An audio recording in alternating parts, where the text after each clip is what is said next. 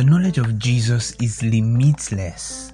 You can't know Jesus enough not to want to know more about him. You can't get to the end of his knowledge. But that shouldn't be discouraging because the beautiful part of everything is that he can actually be known. It's that we can know him to an extent. We can search his ways. We can find out amazing things about him that we can run with. You know, Jesus doesn't want to hide himself from you and I. In fact, he wants to reveal all of himself. You know, he said to his disciples, There's so much I have to tell you, but you are not ready for it. Every time we get ready for a knowledge, it is being given to us. Every time we grow to a certain level and we are ready to know certain things, it's been given to us. Take, for instance, the child. Growing up, the child gets to, an, to a certain age that the father can trust the child with certain information about himself. The same applies with Jesus. We get to a certain level and he can trust us with certain things concerning himself. I wouldn't call it levels. Let's say you get you cultivate certain virtues and qualities, and then he can trust you with certain detail and certain facet of himself. No knowledge is a waste, but every knowledge can be wasted. If you don't do anything about the knowledge you have, then you have wasted it. Every knowledge is a seed. If it produces or not produces, it strictly depends on the receiver.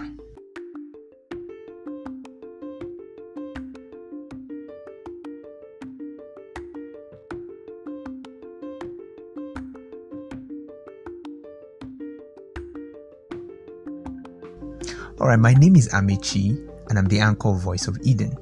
On today's episode, we'll be looking at the effective and productive knowledge of Jesus. You know, it is not everything you have that you make use of. In fact, it's not everything in your house that is effective and productive.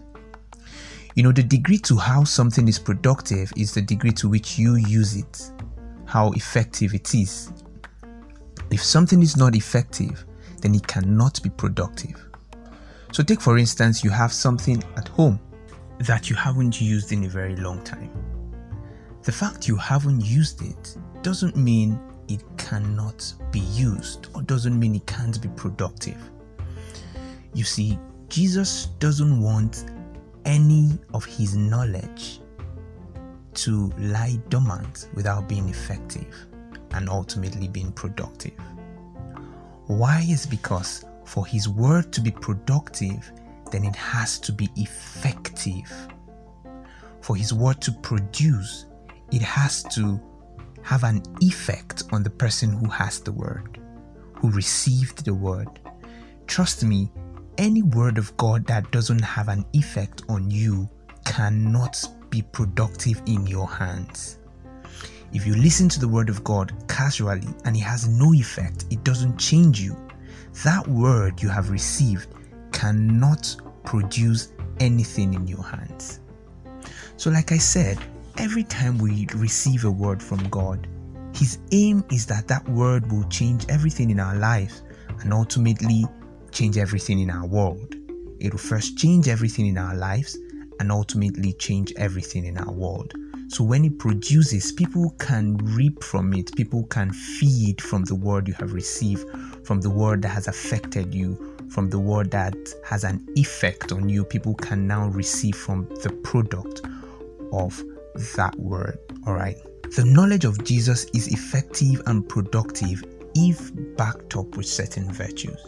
You know, I said Jesus can only reveal himself to us to the degree to how much we have grown and cultivated certain virtues or how much we are available and has, have cultivated certain virtues that shows that we are willing and able to take up this knowledge. All right. So the knowledge of Jesus is effective and productive if backed up with certain virtues. And it is our duty through diligent and deliberate effort to cultivate qualities that will make the knowledge effective and productive. It is not his duty, it is our duty.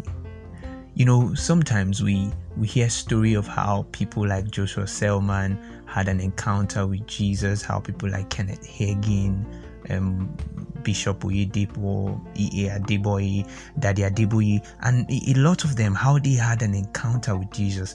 And we admire these things. In fact, we want them. But we forget that these men took deliberate effort to cultivate certain virtues and certain qualities. They spent time praying, they spent time studying, building faith, building perseverance, building self control, and then they were able to gain or receive certain knowledge of Jesus that they are operating in right now. So I'll just go ahead and list for you some of the virtues that scripture made mention in 2 Peter 1, verse 3. Scripture said, To your faith add goodness, to your goodness add knowledge, to your knowledge add self control, to your self control add perseverance, to perseverance add brotherly kindness, and to brotherly kindness add love. So he mentioned seven qualities faith, goodness, knowledge, self control, perseverance, brotherly kindness, and love. You know, every quality you see can that it mentioned can be cultivated through your efforts. Scripture said, Do everything you can, put every effort to add to your faith goodness.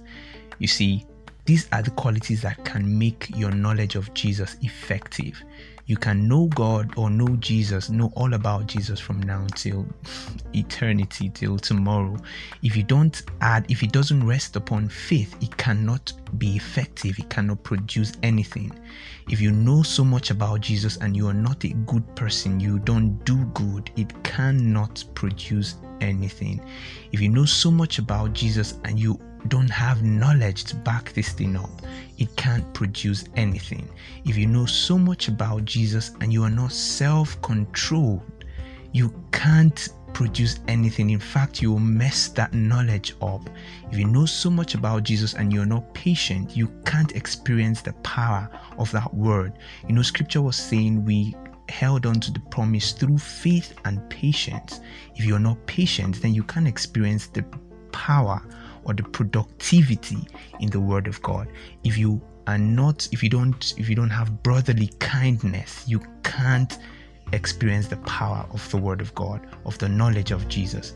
You know, I heard something yesterday. Someone said it is more important for you to be always kind than for you to be always right. Scripture didn't talk about you being right always, Scripture talked about you being kind always. And ultimately, if the knowledge you have of Jesus must be effective and productive, then you must back it up with love. Without these seven qualities I've mentioned, it is impossible, it is impossible for anyone to be effective in the knowledge and productive in the knowledge of Jesus that he has. It is, it is impossible for anyone to be effective and productive with the knowledge of Jesus that you have. All right, I've taken too much time and I just want to say a big thank you for doing this thing with me. I believe you're blessed and I want you to go forth in strength and cultivate habits, cultivate qualities that will make the knowledge you have of God effective and productive. Don't go around looking for more knowledge. Make do with something with the one you have. Why haven't the knowledge you have been effective and productive in your hands?